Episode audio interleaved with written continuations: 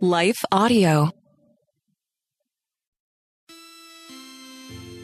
Even in this time that we're now in right now, the fact that we're in a place where we, in this pandemic, feel isolated or divided or away, we have a heart that's been made to be together, to celebrate together. And we feel that distance right now. That's because God has wired us to be people who are together in this way. Hello, everyone. Welcome back to How to Study the Bible with a special series on finding comfort in God's promises. I'm your host, Nicole Unice, here to give you encouragement, support, perhaps some insight, and a way forward in these uncertain times. And today we're going to talk about what it means to find strength in God's joy. And we're going to do it by looking at really one of my very favorite stories in Scripture from the book of Nehemiah. We want to talk about how do we move from experiencing happiness based on our circumstances to being people who actually find deep within a joy that's settled in God, and it impacts the way we experience our circumstances, because what we're not going to find is a way to necessarily change our circumstances. We want to be people who deal with our circumstances differently because of God in our life, not thinking that God is going to make every circumstance in our life happy, because there is absolutely no biblical support for that, nor is there any human experience for that. God does bring good into our lives, but He also gives us the strength to be sustained through the hard times as well. So we're going to continue to look together at how we can find comfort in His promises, particularly through this idea of how God's joy gives us the strength we need to be God's people. So our passage today is in Nehemiah chapter 8, and I'm going to read you verses 8 through 12. It says, "They read from the book of the law of God, making it clear and giving the meaning so that the people understood what was being read. Then Nehemiah the governor, Ezra the priest and the teacher of the law, and the Levites who were instructing the people said to them, 'This day is holy to the Lord your God. Do not mourn or weep.' For all the people had been weeping as they listened to the words of the law. Nehemiah said, 'Go and enjoy choice food and sweet drinks, and send them some to those who have nothing prepared.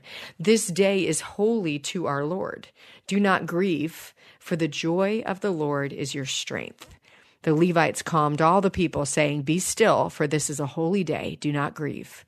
Then all the people went away to eat and drink, to send portions of food, and to celebrate with great joy, because they now understood the words that had been made known to them."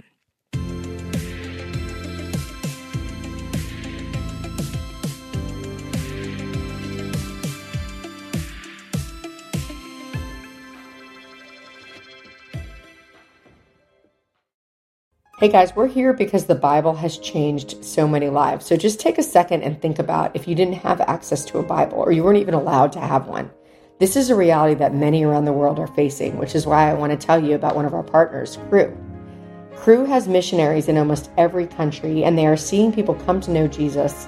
There's just one thing they're missing, a Bible in their own language, and that's where you come in. For only $24 a month, you can provide 3 people with Bibles each and every month. When you sign up to provide 3 Bibles with a monthly gift of $24, Cru will also provide meals to 12 hungry individuals through their humanitarian aid ministry. Plus, you'll receive a free copy of my new book, Not What I Signed Up For.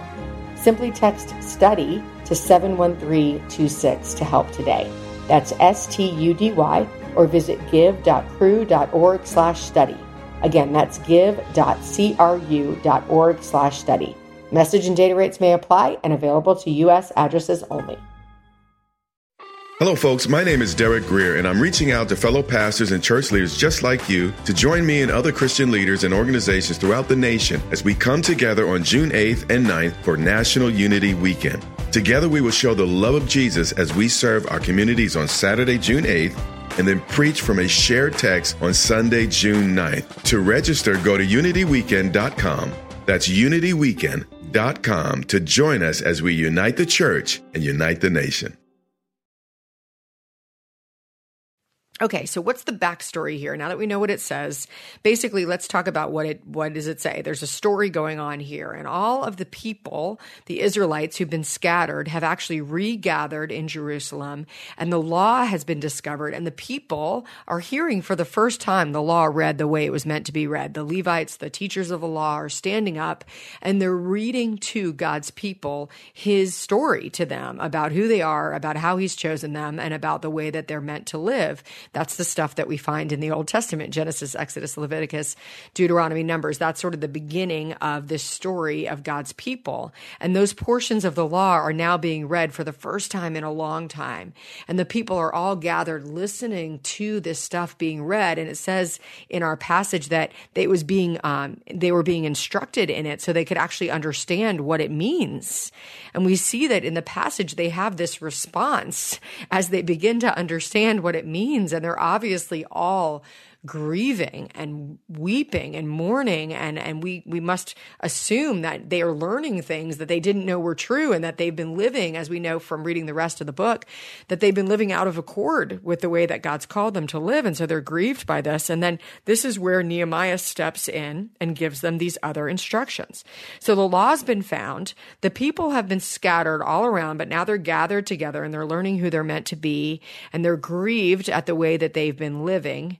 And then Nehemiah gives them a series of commands, which starts with go and enjoy choice food and sweet drinks. Do not grieve, for the joy of the Lord is your strength.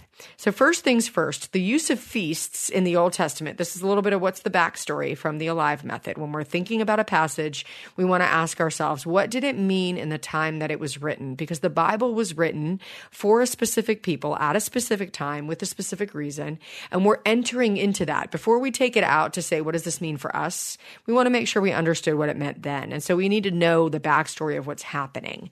So this whole idea of feasting and feasts and celebrating was used in the Old Testament for commemorative purposes to remember who God is and communal purposes. It's the way that the community came together. Feasts are the way that the story of what God had done for his people was kept alive. They were meant to be shared and celebrated together for the people. A first fruit celebration, a feast, was of gratitude and confession. The Feast of Pentecost was harvest and when the Holy Spirit was poured out on believers in the New Testament. So we're called to be people who celebrate, to share meals with each other. Jesus was his first miracle was at a wedding feast. His gift of life was given at the Passover feast. Feasts are a huge part of what it means to be people of God. We are meant to be people who savor and celebrate together. We are meant to be people who are generous with our lives and our hospitality. Hebrews 10:25 says, "Let us consider how we may spur one another on to love and good deeds, not giving up meeting together as some are in the habit of doing, but encouraging one another, and all the more as you see the day approaching." So as these people are standing here with Nehemiah, he's saying to them, when you learn that you've been out of accord with God's way, the response is not weeping and mourning. It's not time for that. It's actually time to celebrate that we are back together, that we can feast together, that we have a God who loves us and desires for us to be together. Even in this time that we're now in right now, the fact that we're in a place where we, in this pandemic, feel isolated or divided or away, we have a heart that's been made to be together, to celebrate together. And we feel that distance right now. That's because God has wired us to be people who are together in this way. And what Nehemiah says next in this passage is he says, this day is holy.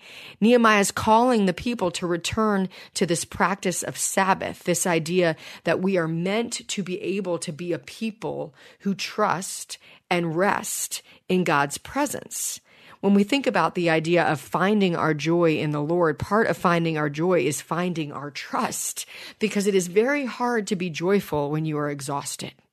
When you feel like you have to control every part of your life, and that if you do not continue to strive and hustle and work, then life will fall apart, that is a joyless way of living.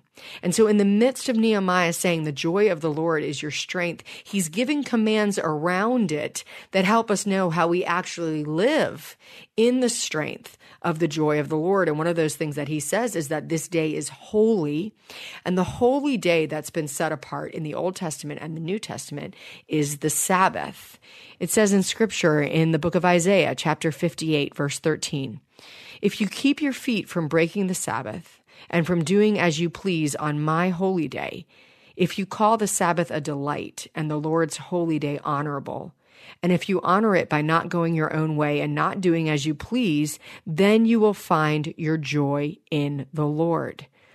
You see, in this passage, we learn that Nehemiah is calling us to be people who gather together, who celebrate together, and who are people who rest.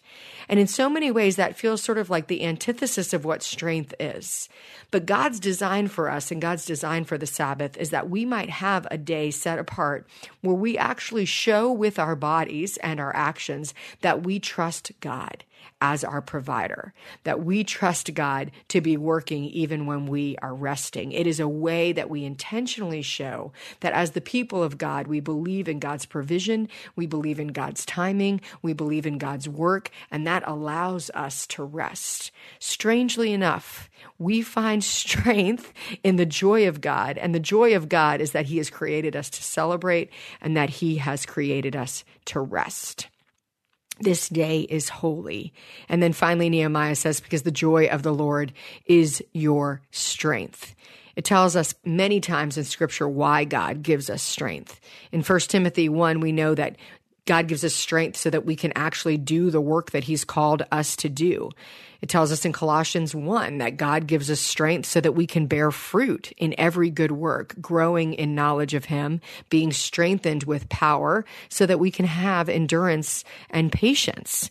We actually are told that God will give us strength so that we can trust in Him as He helps us, and that as we experience God's strength, we will become more joyful. Joy comes because we can trust and believe that God is at work on our behalf. And because of that, we actually feel freed up to experience the full range of emotion, times where we persevere and work hard, and time where we get to celebrate and be joyful. An act of great trust is rest and joy. An act of great trust is rest and joy. So when you think about the promises of God and this idea that God says that the joy of the Lord will be our strength, know that our strength may come in some unexpected ways. But when you follow God's commands and follow that pathway to your strength, you'll discover a deeper joy, a fuller trust, and a better expression. Honestly, just a better expression to your neighbors and to the world about what it means to be a child of God. Children of God are children of celebration, of rest, of trust, and of strength. Thanks for joining me today and for being part of How to Study the Bible. I hope that you continue to find rest and joy and freedom in the words of God that He's given us in Scripture. Thanks for listening to How to Study the Bible with Nicole Unice, a production of LifeAudio.com and the Salem Web Network. This episode was produced by Kelly Givens and our executive producer, Stephen McGarvey, and edited by Stephen Sanders. If you enjoyed what you heard today, we'd love for you to head over to your favorite podcast app and leave us a review. It really does help people find us. To learn more about Nicole, you can check out her website at NicoleUnice.com. Her book on how to study the Bible is called Help, My Bible is Alive, and you can find a link to that, plus a link to Nicole's site, in today's show notes.